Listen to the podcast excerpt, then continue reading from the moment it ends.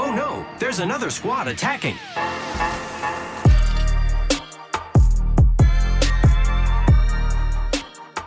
Welcome to the Third Party Podcast, your weekly Apex Legends podcast brought to you by Crossover Media. I'm your host, Shay, joined by my co host, Henry. Henry, how's it going today? It's going really good, you know, back in the saddle. Excited for this episode. Uh, it's definitely been a good time Mm-hmm. uh, in Apex, and I'm happy to be back. Is it just me, or has the gap between this week and last week felt like a little bit longer than usual? It felt long. I I, went out of town, We had kind of get out of finals. the, Mhm. the swing of things, so it definitely feels like it's been a while for me. Yeah, I'm excited to be back. Before we get into the episode, though, make sure you check us out on Instagram and Twitter at Third Party Pod. Sub to us on YouTube, Third Party Pod. We stream weekly, 4 to 6 p.m. Pacific times on Thursdays. Today, we're going to be covering news, a little bit of a ranked reminder about World's Edge, a legend concept. Welcome to the club, and wrapping up with some questions. Before we do any of that, though, let's dive into some reviews. First review is going from Brant. Best podcast ever. This podcast helped me from being a silver one player to a platinum player. This podcast has taught me so much. I started in season five and I became platinum this season after I found y'all. Thank you for the help. I love it. I think we've been getting a couple of these lately with people saying our advice has helped them grind and grow in the rank scene, and that means a lot because we, I think we spend a lot of time on rank compared to a lot of uh, creators. Next review coming from UEN. This pod is Pog. Sorry for the cheesy joke. I couldn't resist. You probably have never heard of a person named Staycation. You should try to get him on. It would be so cool to see both of my favorite content creators on one pod. Thank you for the review. Um, well, believe it or not, we have heard of Staycation. Staycation is my personal favorite Apex YouTuber. Uh, that, uh, that's a bold statement because I love a lot of people. He's really, really good. I think we both like him. Uh, he puts out great content. We've been trying to, you know, reach out to him. And I guess take this opportunity to just say if anybody's listening and they'd like us to bring on a guest, the best way that you can make that happen is at them on Twitter. Mm-hmm. If you at them and at us and try to make a connection and Mhm. get some social pressure going on, uh, that is really going to help because we're in everybody's DMs all the Mhm. time.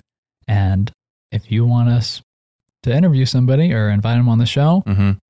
add them. Yeah, and we love the thoughts on the interviews. We're hoping to have Daniel back on, hoping to have Simply Ashton back on, two guys that we already interviewed. If you haven't seen those yet, check them out. But absolutely amazing guys, great interviews. We enjoy talking with people uh, about Apex, and some of these guys are serious, serious pros, and that makes it great. Before we get into news, though, we got a quick little update to share. Yeah, so big news. We are expanding our show out of Shay's bedroom and working on building out a studio in our apartment living room.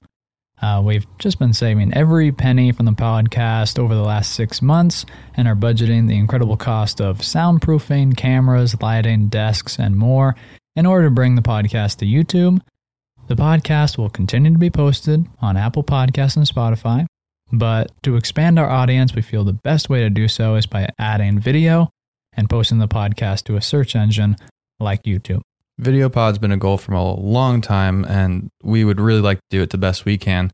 If you want to help us achieve this goal, uh, please take a look at our Patreon page.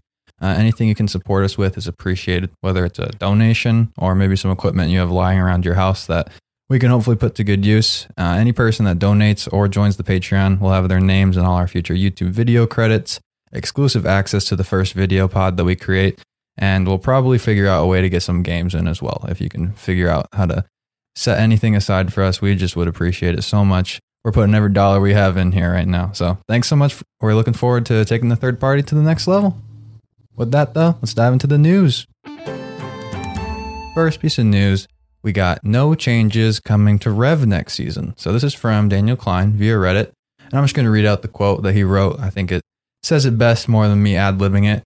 Uh, his playstyle is what we call sharp, as in success and failure are keenly felt. And when we, his tactical and ultimate work, they work so well they make the enemy more frustrated than they make Rev and his team happy. That's a dangerous pattern. He absolutely should be getting buffs, but we didn't have the time to find the right buffs. I think this is a very, very interesting quote. It is exactly in line with what Daniel was telling us. Mhm. Um, he didn't have any ideas on how to change or buff Revenant. And frankly, we didn't and still don't. Yeah. Um, he was pretty much of the mindset that the ultimate is good. It's very powerful, but it does take that team coordination. Mm-hmm. Passive, fine. Changing that in any way is not going to, you know, substantially increase his win rate from Yeah. being the second worst in the game. So it has to do with the tactical. And he said some really interesting things about the tactical. I think that it's going to take a, quite a big change. Is rework the right word, you think? I think probably. Yeah. It's interesting. Uh, If you don't know who Daniel is, Daniel Klein's lead game designer, Apex Legends. We did an interview with him kind of talking about this. Go check out that episode. It'll be in the description. I think that talking Rev is one of the most controversial topics in Apex. And I think it's going to be brought back to the forefront of our minds uh, with our transition back to World's Edge, which is something we'll talk about in a little bit here. Uh, but he dominated a lot of the last split from a public perception uh, in those higher lobbies. And so he is such an interesting character in that Daniel hit it perfectly. So frustrating. And it really doesn't, you know, give a feeling of satisfaction to the actual Revenant player themselves sometimes. So very interesting. Anything else? We went into it in depth on Mhm. the interview. Mhm. Like I have a lot more to say, but I feel like I'd just be repeating myself. Yeah. And we'll hopefully we'll get changes at some point and we'll be able to react accordingly. Next piece of news, uh, Daniel Klein again response to a Rampart buff buff request. Question was from the Reddit user Grookey Gang 484 asking about Rampart's passive and if it would ever receive a buff. They also threw out some ideas like Rampart having immediate access to all hop ups for guns or having the ability to carry over the same passive to snipers. Daniel's response uh, was sim- uh, simply that he reiterated that Rampart's passive will stay LMG focused and that there is still room for power in the kit, but there will never be a character defining passive for Rampart. It's not going to be the lifeline passive where the main portion of her kit is the passive. And this is kind of interesting. I think there's going to be a change to Rampart coming very soon from the sounds of it. I'm excited to see what they do. Do you have any reactions to this or thoughts on what changes that could come? You know, Rampart, in my opinion, is one of the most unique legends in the game. I just think that the playstyle is so incredibly different than anybody else. Um, you know, we've gone into detail about Rampart's kit and our Mastering the Legends. Mm-hmm. Um, you know, that passive may not, you know, seem like it's a big deal. The truth of the matter is, it isn't. But that reload uh, buff to the LMGs makes it so that it's the same time as assault rifles. Mhm. So your LMG reloads are the same as your R301 reloads. And that's pretty cool. So Yeah. it's like that gives you some flexibility, but then you still have all the other negatives of LMGs plus having a lot of ammo. So it's interesting. It's an interesting passive. I'm curious to see if that's going to be the focus of adding more power to the passive or what's going to go on with Rampart. Yeah, if it's the tactical or if it's the ult or something like that. There were some other comments on this uh, response, and one that was kind of interesting was just like Rampart is in a place where she is effective in such a certain situation. How do you really add the power to her to be able to get into those situations? And I think that's kind of the key focus, at least for making changes with her. Yeah, absolutely. Next piece of news legendary skins for Loba and Bangalore are going to be in the next collection event. This is coming from a designer and dev courtesy of the YouTuber Water Got Him. Great YouTuber. Check him out if you can. Great video. Show some pictures. Bangalore and Loba. You know, they're they're kind of in need of some skins. Mhm. So this is a great bone. I'm looking forward to seeing them. Um, should be good. I've personally been very happy with the skins that have been coming out recently. Mm-hmm. Um, and so I think it's on a good trend. Um, but that's all up for discussion. Definitely. Last piece of news is potentially one of the biggest pieces of news Apex has ever had. The streamer Lou, Lou Streams, has become the first player ever to hit 100,000 ranked points to be the number one pred, obviously. But let me repeat that again 100,000 ranked points. Absolutely insane. Big congratulations. I don't know what to say. There's no way to put it in a good enough perspective for people to understand how massive 100,000 is. It's pretty insane. So I guess to try, you know, generally, if you're platinum, Mm-hmm. you're going to have about six to 7,000 ranked points. Yeah. If you're master, you need 10,000. Mm-hmm. Lou here has 100,000. Most predators have about 15,000. Mm-hmm. To put it in perspective, if Lou doesn't play for the next 21 seasons, Lou will still be a master in the ranked if the reset works how we think it works Yeah. at the predator level. I'm not a pred, so I don't really know uh, how, the that RP works. But there. essentially, if he's getting deducted ranked points, it's just a crazy amount. I don't even, and we tried to do the math on like How how, much many time, wins per yeah. hour. Like if Lou was playing for 12 hours a day, every single day of the whole split, Mm-hmm. they'd have to win more than one game per hour and not go negative ever. So that's Insane. pretty crazy. Insane. Congratulations, Lou. If you're listening for some reason, we'll have you on the show anytime to talk about this feat. It is absolutely insane. With that, though, let's get into the main topic of the day and give a little bit of a World's Edge ranked reminder. You know, we have the end of the first split uh, on Olympus. It's time for us to really shift our focus back to World's Edge for our ranked grinders. It's a fan favorite map, is returning for the second half of the season. And normally in the past, we have not done these reminder episodes, but because of the pretty big difference between the playstyles on Olympus and World's Edge, made us feel like maybe we should talk about this map again to give you guys a little bit of a reminder. But before we dive deep into our favorite ranked drops on World's Edge, let's break down a bit some of the differences between Olympus and World's Edge just in general playstyle because when we were looking at it, it's very different. It's very, very different. it's incredibly different. One of the um, bonus episode topics that we do for our patrons is we do kind of very in depth breakdowns of the maps and positioning and rotations, late game, early game, all sorts of routes. And when we were doing that this season for Olympus, we were like, wow, a lot of the things that we usually analyze are entirely different or Mhm. aren't even there. Um, and so we definitely believe that Olympus and World's Edge are extremely different. And so some like just to go into some of them, World's Edge, there are power positions. Define power positions for the fans that aren't on the Patreon podcast because we don't talk about it as much on the regular pod. Great point. So a power position is a term that we've kind of coined to mean uh, a position normally that has high ground. Mm-hmm. Um, you have great visibility, and it's also easy to defend. So Mhm. that means you don't have, you know, five or six points of entry. You have maybe two or three. Um, it is hard to get to, so Mhm. you can kind of have time to see if somebody is trying to take the position away from you.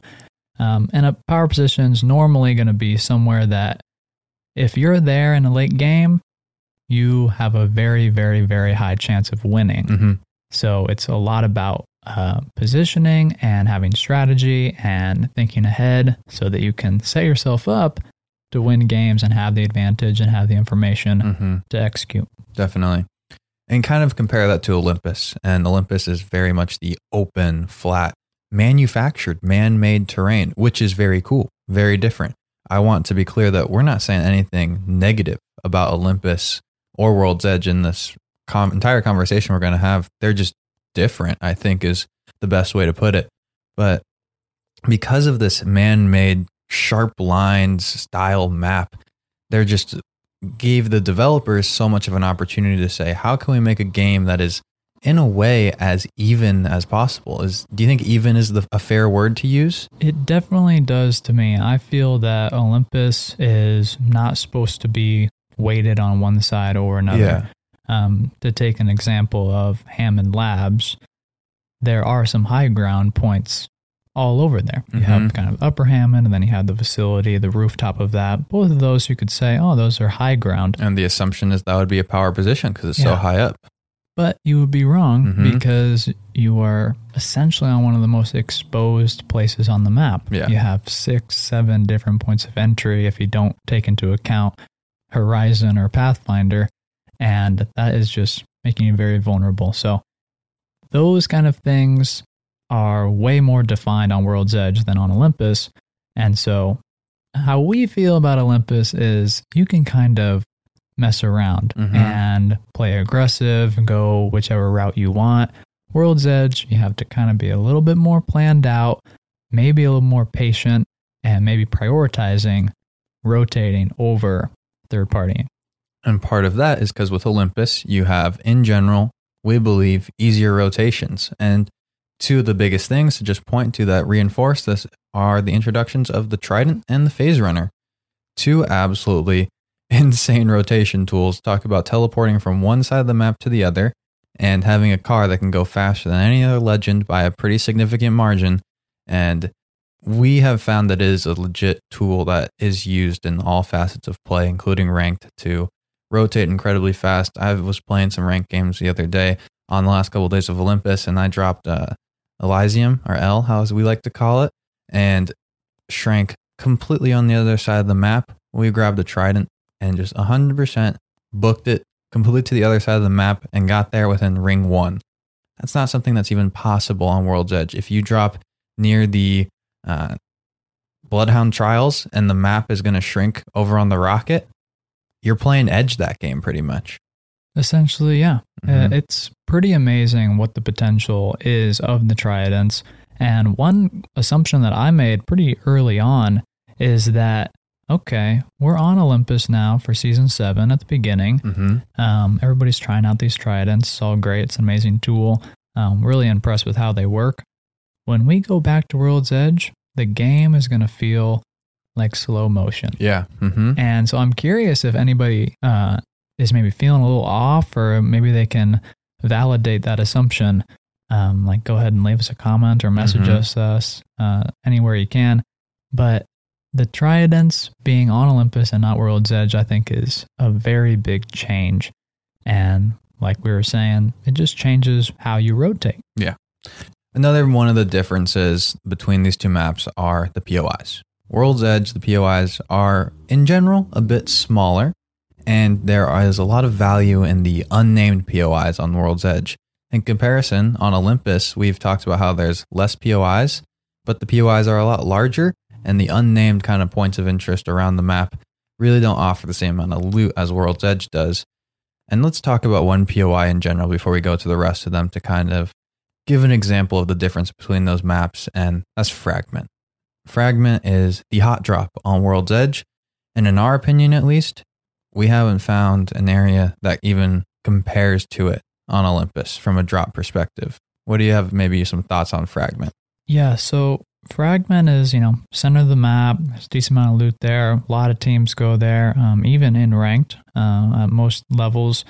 Um, you know, the difference I see with Olympus is that the loot concentration Mhm. is in fewer areas, and those areas are larger. So you don't really have a hot drop uh, as serious as Fragment. You have a lot of people that drop Hammond, a lot of people that drop Bonsai, a lot of people that Mhm. drop Oasis Estates, it's all another sorts popular of them. one, yeah. Like there are a lot of you could kind of say hot drops, but essentially there's less teams there because it's not as concentrated, and there's a lot of loot spread out to those POIs that encourage people to go there. I just think from a loop perspective, the maps couldn't be more different. They're kind of, in my eyes, they're kind of opposite. Really? They are. I mean, the unnamed POIs and the value that those have on World's Edge seriously impact things because it makes it so teams can actually drop not contested. And that is not something that happens often on Olympus. You're going to be contested a lot of the time, no matter where you drop on Olympus, just from a POI perspective. And that changes the rank strategy. The can I drop here, get a beacon, rotate early. In Olympus, you're going to be fighting early quite often fighting for your loot. And Yeah. that is something that adds a lot of variance into the rank grind. And to be perfectly honest, we are not saying that one map is better than the other. We're really just saying that it's Mhm. different. And with this specific point, it affects the pace of play. So you're going to be going into Olympus, maybe having more fun, maybe fighting more. Mm-hmm. World's Edge is going to be slower. And so a lot of people seem to think that, okay, that leans towards uh, maybe a healthier ranked scene or a more consistent ranked points per Mhm. game. Um, I think I'd probably agree with that. But kill points also matter. So, you know, we just got off of uh, ranked split in Olympus and everything seemed to work fine. You know, people Mhm. adapted a lot easier than I thought. Um, I didn't really hear a lot of people um, complaining that Olympus wasn't built for ranked. Yeah. You know, people took all these radical changes of the loot distribution, the difference of POIs, the tridents, everything, and pretty much Ran with it. ran with it. Yeah. It went really good. So they're different. One's not better than the other, but you should definitely consider those differences uh, when you're playing. Yeah. I would like to say I'm excited for competitive play on Olympus. I'm excited to see how that works and how the pros play and if it's going to be uh, drastically different, like some people are assuming it's going to be. Uh, next kind of difference, you got cargo bots and loot vaults on World's Edge. Kind of talking about that loot distribution. I don't think we need to hammer this point home too hard, but cargo bots control of your drop. If you're, you know, at those upper levels, you're hitting those golds and getting something that is very impactful to your game most of the time. And loot vaults, being able to set up a team and just the attention they play on the map. And there's really not that kind of thing on Olympus. It's all in the POIs, like Henry was saying. It's a pretty dang cool feature. You know, now playing without them uh, for a split on Olympus, definitely like the idea of loot vaults, not necessarily just for the high tier loot, Mhm. but also just from the positioning, rotating. Yeah. You know that that is a, you know, a I potential might see a team point. there or Yeah. something like that. Yeah. Um, it's, it's a very cool element to have in the game that I like. And, you know, not having cargo bots is another thing that um, I think serves the player. Like by having them on World's Edge, you know, Mhm. you can get more consistently high loot um, based off of, I guess, your skill, if Yeah. you consider timing those skill. And then I guess the last difference we'll cover, at least in this episode, is the difference in kind of the buildings. And Olympus has those smaller, you know, modular buildings without the doors. And door play is a very important thing in ranked from a nades perspective, fencing it up, defense with caustic. And while it might seem unimportant, the ability to play the door with those defensive legends actually has a pretty big impact just in general on how, you know, World Edge is played. This is an incredibly understated difference in the maps. I, again, don't know why people aren't talking more about this because I hope everyone can have a, a mental picture in their head, but it's pretty much the two entrance, modular, they're kind of curvy uh, buildings, They're everywhere. no doors. They're everywhere. Mhm. Pretty much every single POI. Um, they're cool. But not having doors just completely changes the legends and the playstyle that you're going to have. You don't really feel safe in Mhm. those buildings, and legends cannot easily defend them. So, Mhm. big, big difference, and especially different when you compare it directly with World's Edge and how that's going to play. Yeah.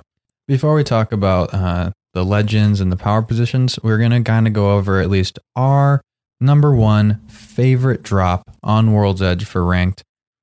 Hopefully, it'll still be the same. You know, maybe some things will change or something. Uh, but let's start at number one Survey Camp. So this location was introduced back in season four, and I think got the whole community really excited Mhm. because it was sold as a location with weapon racks. And we thought that this was massive when it was first released on trailer, um, because we thought it was going to kind of be like the LTM Deja Loop, Mhm. which I think that was such, just a fascinating mode um, Such a crazy mode. Every single game, uh, you could get, you, you knew exactly where the loot was going to be. So you, Mhm. game after game, you kind of plan on what's going to be where. We thought that it was going to be pretty much just like this at Survey Camp. That Mhm. if you won an R301, there was going to be one there, and you could get it, and it would just be totally stocked, like an IMC camp in Titanfall, like Mhm. very recognizable. That being really said, the case. Yeah. Yeah. that's not really the case. And the presence of having weapon racks at uh, survey camp is pretty cool. So even though it's not exactly that, they're random They're still important. They're pretty cool. So you have four weapon racks, four buildings, two vans, and 10 supply bins here. And when you just think about that, that's a really excellent supply of loot for an early loadout for an entire squad. We feel like we can go there, get, you know, a couple pairs of blue armor, get two weapons, and be able to take a fight pretty early on. Mm-hmm. And this place often, for some reason, is uncontested. At least last time we were playing ranked here, for some reason, teams did not vibe with Survey Camp. And on top of that loot Henry was talking about, there's also a cargo bot that circles around there every couple of games. And we just spoke to the importance of those and getting that early piece of gold loot. But then potentially our favorite thing about Survey Camp is rotating.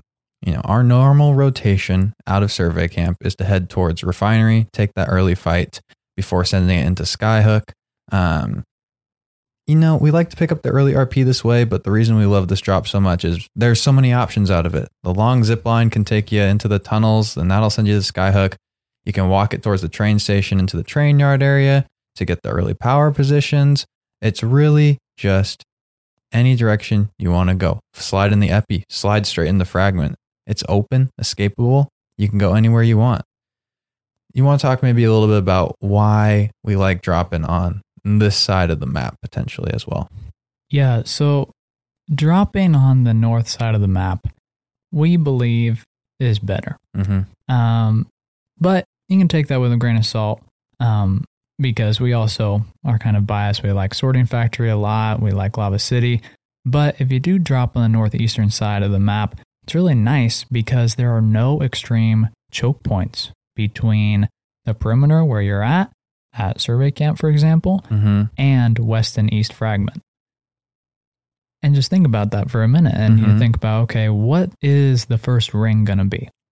Chances are it's going to be at least close to west and east fragment because it's Mhm. the center of the map. And so getting there, you're going to have such an easier time because you're not going to have to go through any of the mountain choke points. You're Mhm. not going to be in any sticky situations because that whole northeastern side of the map is relatively open. Yeah. And then even if it pulls towards Skyhook and Trials, that's a often uncontested rotation up through those tunnels in the north, and they just added more loot and more cover to those t- uh, tunnels. And so, really, one of the most common rotations out of there is not actually that bad. Like you know, heading towards Train Yard, heading towards Lava Fissure. Your a lava fissure shrink is your worst case situation if you're dropping at survey camp, just because you're going through fragment and choke points at that point. Despite that, though, it's just like this drop offers so many advantages over a lot of other places on the map for ranked. Totally. It just, it's kind of a high level assumption, but just the location on the map is also another positive in our eyes uh, for Survey Camp. And if you really want to hear our other, you know, four drop locations, we got four in total, including Survey Camp on our Patreon episode. Go check it out. Great spot over there. Survey Camp's number one, though. We wanted to give you guys that little tidbit of information. It's a really good tip. And honestly, I'm kind of scared to be giving it away because, like you said, it's usually uncontested. So Yeah, please Honestly, don't kill us. We're pros, though. at Survey Camp, we know how to loot it, we know the angles. So Mhm. feel free to come at us. Um, I'd love it if more people contested us there.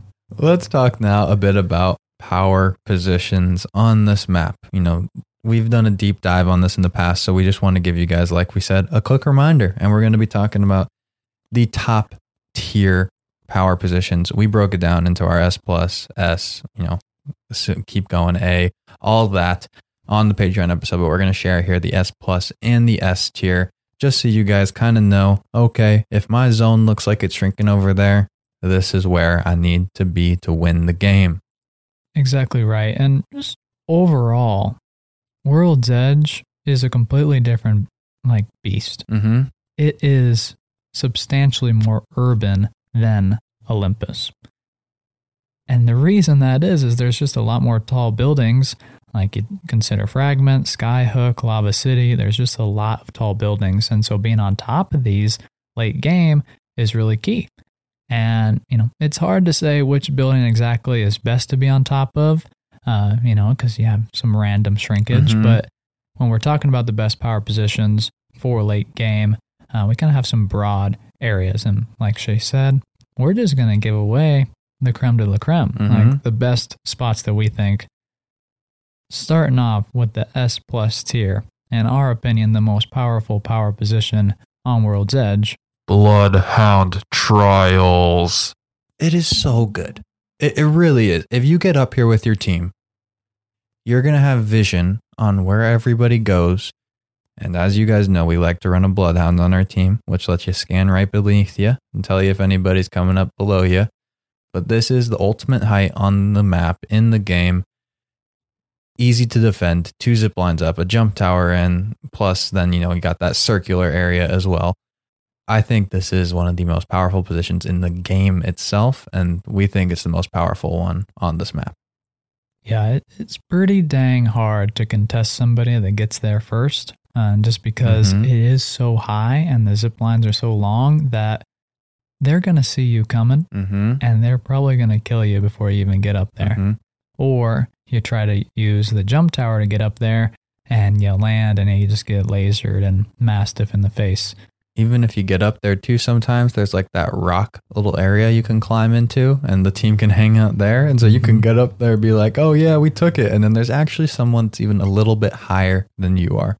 Yeah, so our like first priority is to get to Bloodhound Trials if that first ring uh, includes it in any way, just Mhm. because you can't risk losing Bloodhound Trials if that is going to be the end game, just Mhm. because it's pretty much a wrap if it's there. If it shrinks on either side of it, you know, you still want to be there to be able to drop down and not be, you know, fighting down there with the riffraff. Yeah. Can you believe, though, that there used to not be like a bottom beneath this area, that it used to just be a mountain with two zip lines up it? It's pretty crazy. Like now, the ability to go through it and have the cool trials Mm-hmm. uh, is definitely a nice little perk. Um, it, it's interesting how the public perception of the loot inside the the, The trials, trials, is. yeah. Some people like I think get really lucky and say it's Mhm. awesome, and some people just say I never go there ever. It's the worst. We'd probably the latter on that front. Maybe I It- think we well, just get unlucky. I really do. It's kind of a lucky thing, but also it's risky to Mhm. do the trials. Very loud. getting third party there is hard just because there's nowhere to go. If people drop down Mhm. uh, from up top, there's no warning at all. You know, you don't have a, a door that opens that would signal it. Mm-hmm. And if they even come through a door, there's prowlers everywhere. Like it can be really dangerous. So, as much as we're say Bloodhound Trials is the best, we don't really activate the trials mm-hmm. that much. But if it is uncontested, you're feeling good, maybe you have some Watson fences set up, I say go for it. Definitely. Let's dive into the S tier now. Talk about these all real quick. I mean, S tier is still pretty, pretty dang good. We just needed to give Bloodhound Trials a little bit of a shout out to itself. But S tier, first one, there's a very big, huge center building in Skyhook, the huge circular one. When the games shrink on there, if you're up top in that position, you're going to be in that power position, controlling the game with your G7s. It's really, really good to be up there with G7s, triple take. Um, it's a very strong power position. Um, the only real downside is, you know, for the same reason as Bloodhound, it's high. There's only a few zip lines that just go straight up. Mhm. Pretty easy to defend if you have a defensive legend of any sorts. Um, but also, you know, worst case scenario, it shrinks right on you, and a team can be below you, Mhm. all you know, gassed up and Mhm. whatever. Um, but you know, you have high ground, you have the upper hand. So Mhm. I say get on top of there early, hold it down, you know, put pressure on people, try not to let them get under you. Mm-hmm. And uh, if they do, you can always drop down. Definitely. So it's a good late game spot. Next, you got the top of Epicenter, another great spot. You know, we're going to say the top of things a lot because high ground's king in this game, especially on this map. But it's these places where there's not a lot of access to them. And we look at those spots as wow, when you can defend it easily and see everything and laser people and control the area around you, you're going to be given a good shot to win because you're up here. And Epicenter is one of those spots. Absolutely. So the, the tower in Epicenter only has two zip lines to it. Mhm. It's great height. Um, you know, you have your back covered, so you really only have to look one direction, which Mhm. is a really great uh, characteristic of a power position. Um, on the other side, you know, you have a similar tower in Thermal Station, Mhm. but there's no zip lines to it. You can only get there if you have a path or take the jump tower. Mhm. That means it's pretty much a stronger power position but it is 360. So you do have to look in every direction. And the surrounding area is very high. And so while you feel up top and up high, you're going to get hit a lot early game. It's still on the extended list, sneak peek, but it's not in the S tier. Next, you have the train cars in the train yard. These were given a lot of change over the couple of seasons. They used to not have zip lines up to them, they used to be higher. Now they're a bit lower, and each one of them has zip lines. And that's a pretty big change. But despite that, if you're up in these train cars at the end of games, uh, you're going to be in a pretty good situation to win. In general, high ground and getting it is going to be more valuable, which we'll dive into later. I was almost going to spoil some of the legend talk, but I'm not going to do that. We're getting to that in a second. Yeah, I, even though there's been a lot of changes to these train cars, it's still a very good position because Mhm. you're hard to shoot at. You know, it's hard to actually get up there and contest it because if they have to zip line all the way across, it's a very long zip line, easy to shoot them down. Um, and if they zip straight up, you know, if you have a caustic or a mastiff, like that's really not a concern.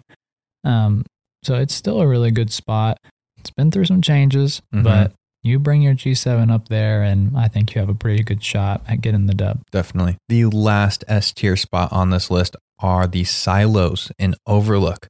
Overlook is not your most common shrink. I think it's kind of fair to say. But when it does shrink here, there's always going to be a team on top of these silos, and that team normally has a pretty dang uh, big advantage. And we've lost a couple of games just from not having a team comp that can get up there. And we've lost a couple of games because we couldn't get under there because we just got lasered by the people on top of there. It's a pretty powerful spot, hard to get to, incredibly hard to access. You either need the path, now the horizon, or taking a jump tower or something. Yeah, I remember a, a end game there. I think we may have been streaming, but we Mm. might not have been. But essentially, we had a crypt, a random crypto on our team, and we did not get to the silos first. And there was a team up there, and we ran out to I think a ring seven to try to get them off. Like we were just Yeah, we really were right struggling. under they were Mhm. nading us, they were EMPing us, like, and we wouldn't give up. And I think we we clutched the dub, but it made it really hard for us because Mhm. you can't really shoot at them. Definitely. Remember, if you want the extended list of our favorite spots to drop, the best power positions in all things World's Edge, check out the Patreon, check out that list. Last thing, though, before we wrap this up, is let's talk about Legends and Team Comp because I don't think people really understand how big of a difference there's going to be in the legends that you can use and which legends are most effective on this map. And start off by talking about our absolute favorite thing in the entire game a third party special.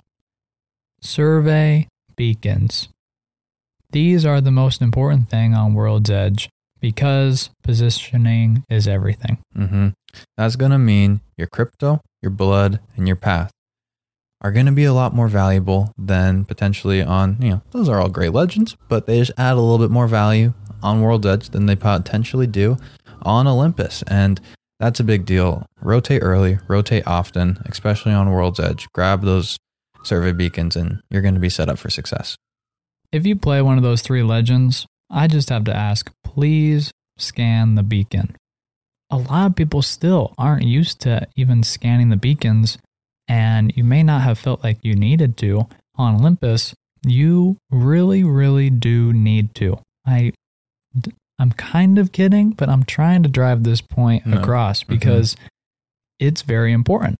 And positioning is just so valuable. And getting that survey beacon you know, we've said in the past is the most powerful passive in the game for winning games because it gets you that leg up for the end game and those final ring shrinks. So Definitely. that's all I got to say. In the same vein of positioning, what does that mean? That means when you get there, you want to stay there. And how do you do that?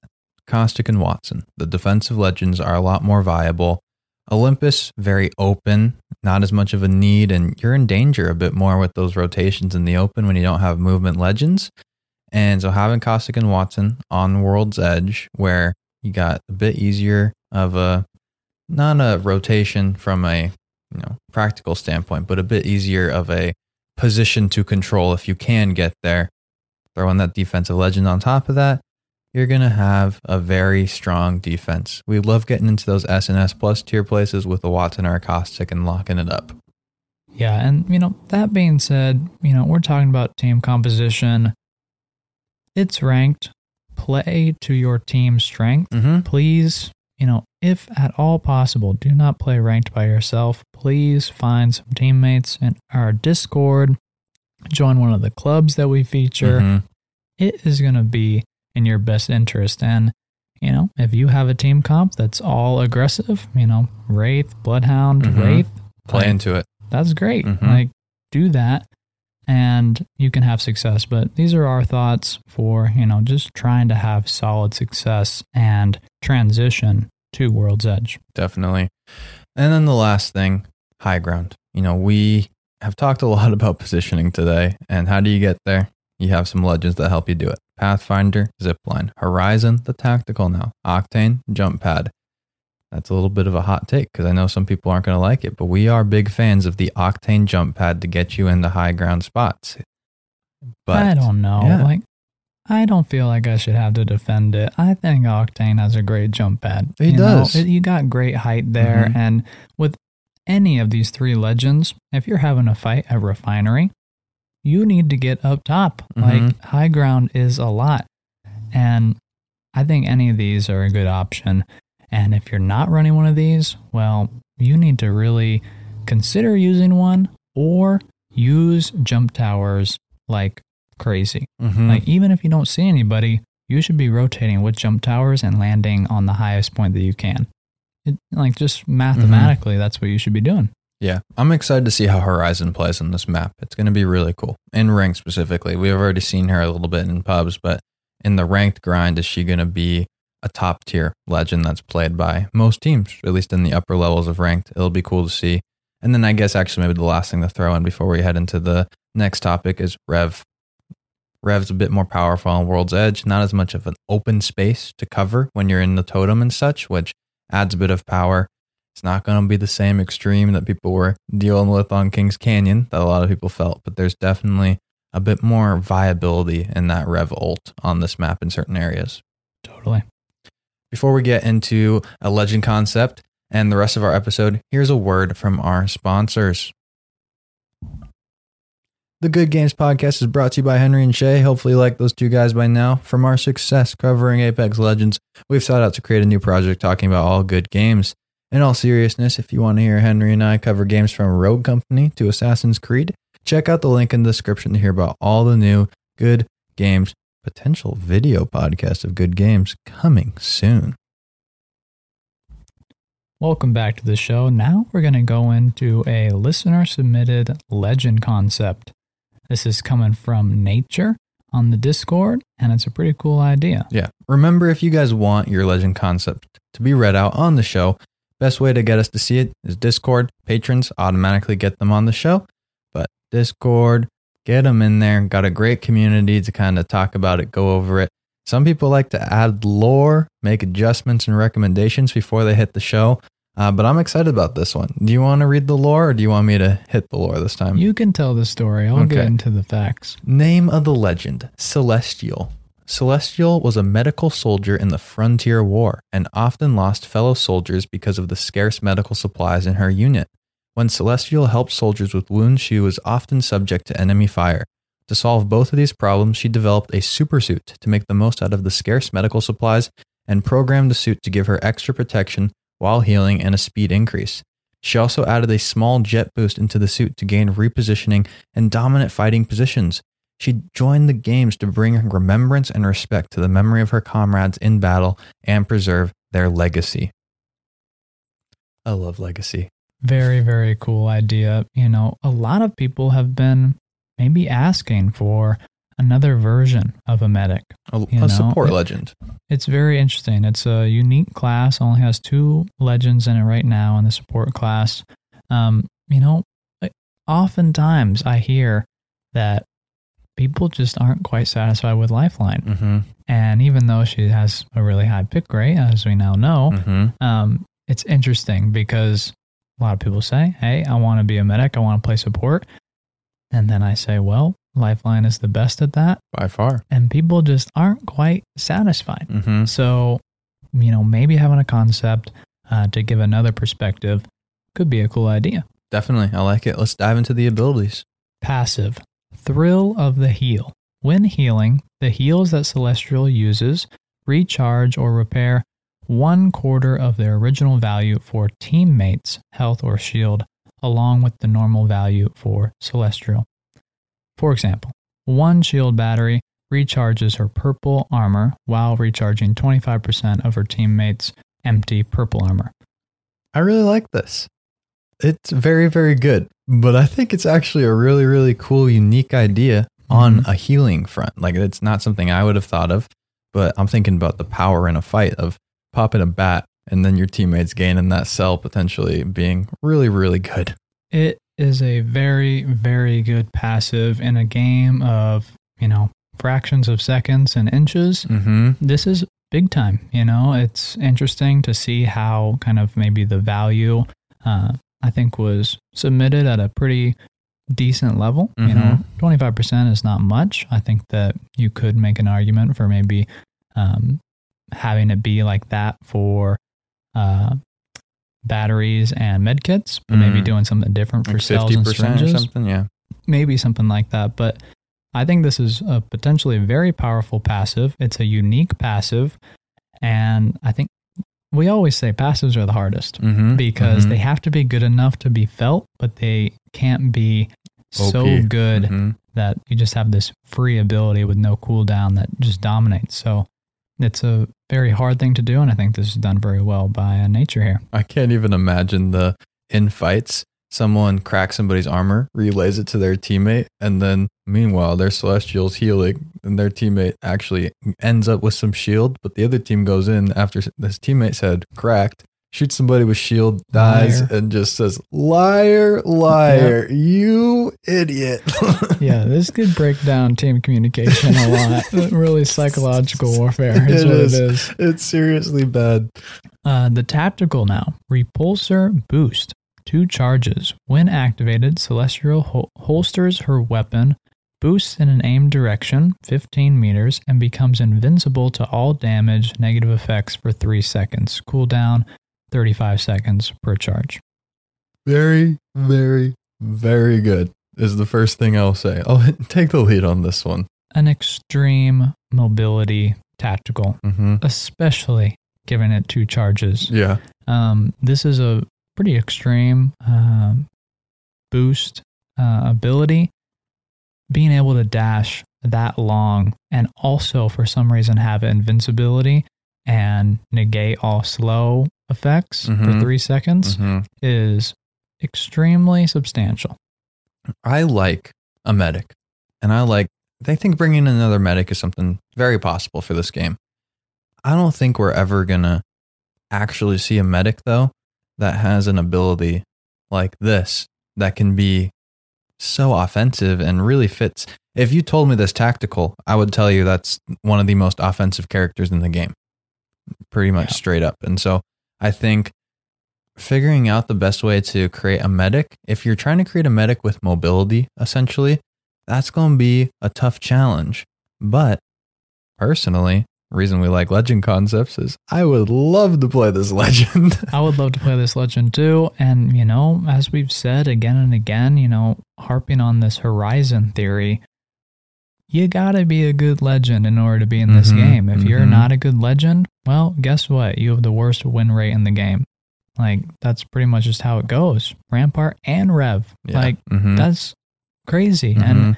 it's not necessarily all about power, it's also play style. Definitely. And people like mobility. And Mhm. so tactical like this, really, really strong. definitely, Last but not least, of course, definitely the not ultimate the least. armor up. When activated, Celestial gets a speed boost of 30% and a health boost of 150 HP, in addition to regular HP, while healing and reviving for a total of 35 seconds. Speed boost is active during the entire ability, while the health boost is only active while healing or reviving. If normal fighting or any other activity occurs after healing, health boost disappears and can reactivate if celestial is healing, reviving, and only if armor up is still active. Okay. So I have full shields, Yes. purple shield. So I'm running Mhm. in with 200 health. I activate my ult. I hit I the go down revive. first. You okay. I go down first, Okay. then you activate the ult. Yes, you go down first, then I activate the ult. I get a 30% speed boost. A 30% speed boost of healing? Like I heal 30% faster? Or am I running 30% faster? I thought it was running. I thought that I go down and you say, Here I come, Henry. And then you pop the ult, you sprint over to me, and as soon as you start the revive, you become a tank. so I'm reading it as Celestial gets a speed boost and a health boost of 150 HP while healing and reviving. So I think you potentially get the 30% speed boost while you're hitting your bats was kind of like the thought maybe, which is really really good potentially. But it's really that you're a tank once you hit the revive in a way. Yeah, I think that is the core of it. Okay. I guess then I'm also confused on exactly how you would trigger it. Trigger the speed and the health by hitting a bat or hitting X to revive somebody, I think. And so if you hit a bat, you just use your ultimate. No, you hit you hit the ultimate Okay. and then you go you into that mode for whatever the cooldown Mhm. is.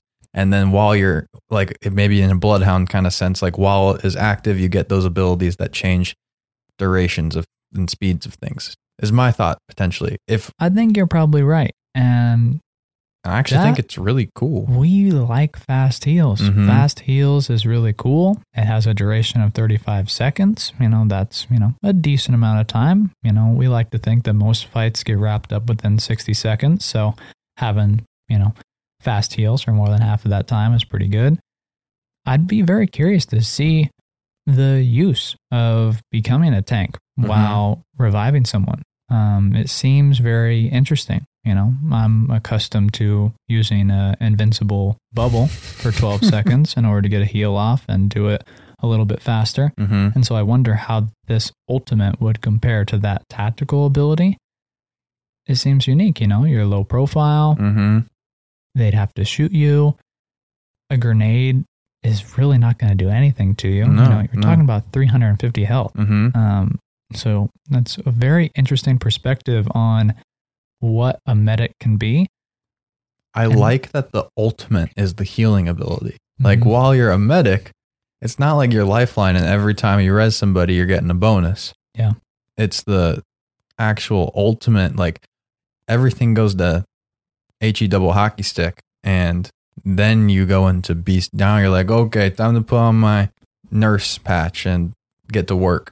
Yeah, it, it's very interesting. And, you know, for a lot of people, they are upset, you know, that Lifeline can chain revive Mhm. people like this. hmm Um, this is definitely not intended to be able to do that. You know, Yeah. it's supposed to hopefully get the job done. Thank you for the legend concept. This was a really fun one. Great lore, fun abilities. I don't think Henry and I have had to dive into an ability like that in a while, and we really like the like the complex nature behind some of these. So that was really cool.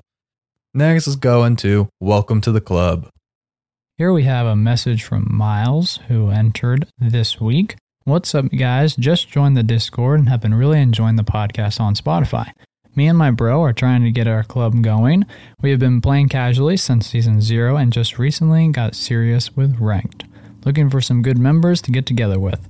The club name is Second Breakfast, no A, Second Breakfast Club It'll be in the description. Be in the description. You know, we love joining clubs. And I just wanted to add that, you know, I like this segment Mhm. and I love our Discord because if you connect with somebody through a club that we mention or on the Discord, you know that they're serious about Apex. Yeah. Like they Mhm. listen to the podcast, they're up to date on things, they know how to play smart, they have some experience. So I just feel like we offer a cool opportunity in our community to vet your random teammates in a cool way that looking for groups doesn't really accomplish. I don't think. Definitely. Yeah, everybody's going to be using a G7. You know that for a fact. Yeah, I hope they do. or they haven't gotten the message. I love it. Join the club, have a good time, grind some ranked. Now we're going to wrap it up now with some questions. Remember, submit a five star review with your question to guarantee it gets answered on the show. We got four questions for you guys today. First question coming from Eli the Great 12. You guys are great, and I hope I can be on your podcast. I'm an Octane man with 499 kills, and I hope to have a chance playing with you guys. Stay safe and have fun. Hope to see you guys up close and personal. Well, thank you, Eli. Um, you know, now you're kind of on the podcast. Mhm. We do play with listeners occasionally. Uh, you know, we prioritize playing with patrons, um, but we also, uh, if we're in need of a third, we'll be reaching out to the Discord and people that are active on there. So join up there, check out those options, and maybe we can uh, play together soon. Definitely. Next question. Coming from Isaac, I have a request. So when I get killed, it shows me that a Pathfinder with 20,000 kills killed me. But when I kill someone, I have no idea what level or skill that person was. Did they have three kills or 3,000? Going back to your interview with Daniel Klein, he talked about utility function in the game as it relates to the satisfaction of gameplay. It seems to me that it is not very satisfying to the person killing or the person getting killed over and over by people with 20k kills. My point is, is there a way to see the profile of people you killed throughout the game or maybe after the game? I don't need a breakdown of damage dealt, but a simple click to see if that person I knocked was really good or actually trash. I know this is long, but hear me out. The only time I get this that satisfaction is if I knock someone and then I die. I view their squad, and for a minute I see, oh, that guy I knocked had 20,000 kills. I feel a little better about myself after that. Sorry for the long review. Thanks. No such thing as too long a review. It's a really interesting thought. The first thing I'll throw in before we maybe brainstorm new ideas is if you kill somebody and finish them, you can look at their box, which will tell you their gamer tag and show you what badges they have. And so you might see that 4K badge, that 20 kill badge. And that I think is one way they try and you get that satisfaction for you, along with the champion, you know, dying being announced if you killed those guys. Totally. It it's a very like honest and good observation and Mhm. really cool that you picked on this fact that, you know, the game designers are considering this and the different features they put in the game is that satisfaction factor. I can absolutely relate uh to, you know, checking back after you Mhm, get mhm. killed and see, you know, who you knocked or what happened.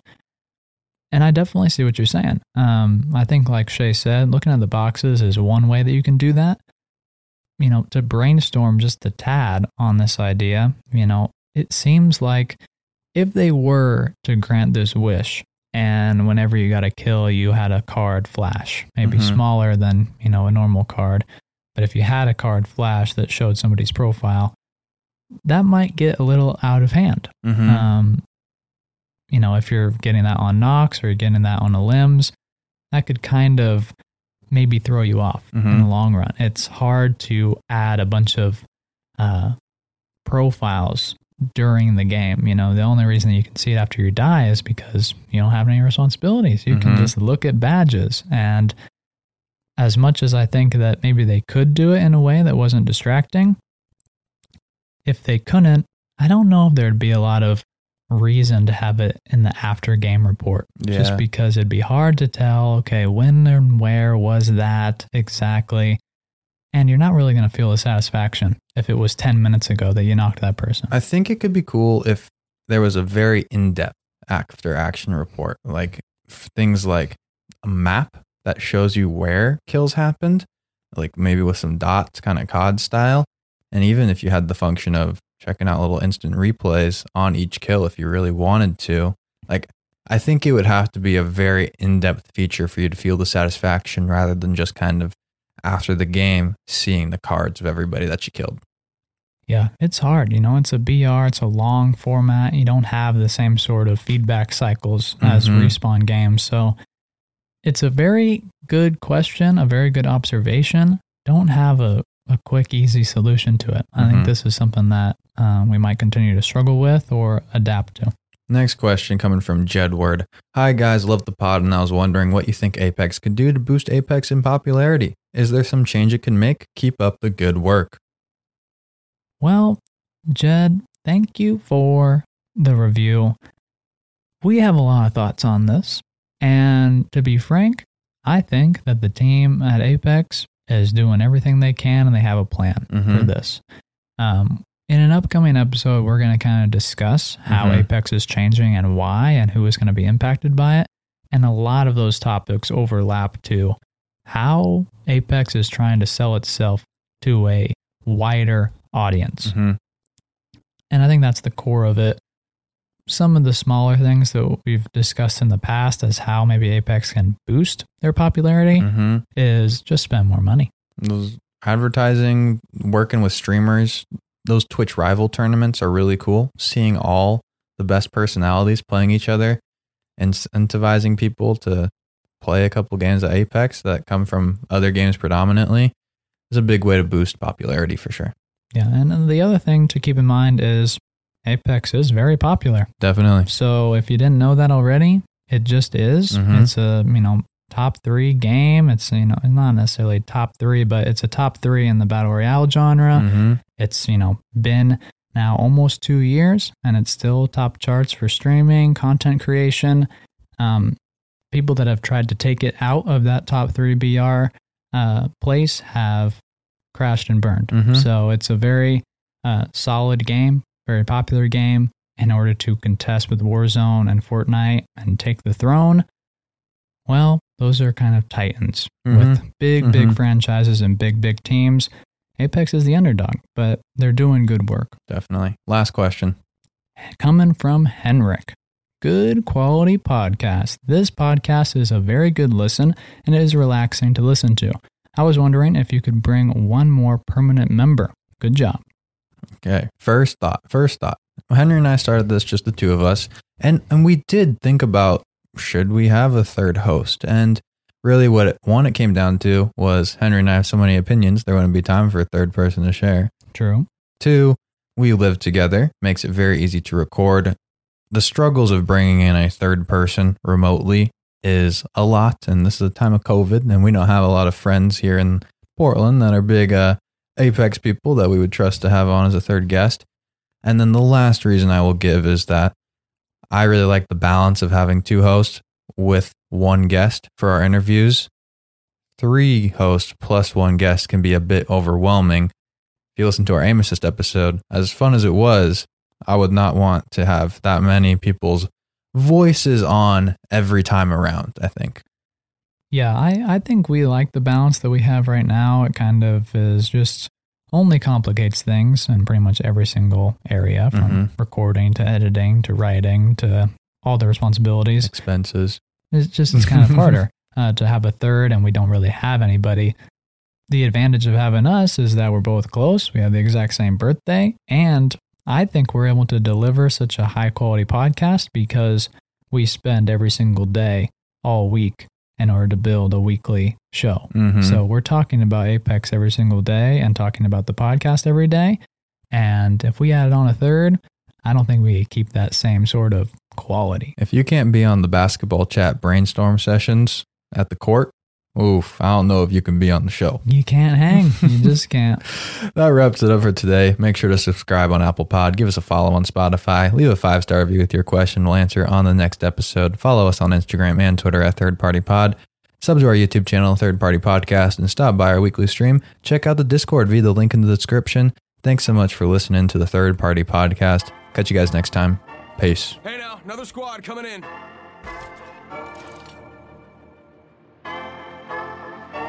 Whole squad down. Hey, brother, not today. Maybe tomorrow.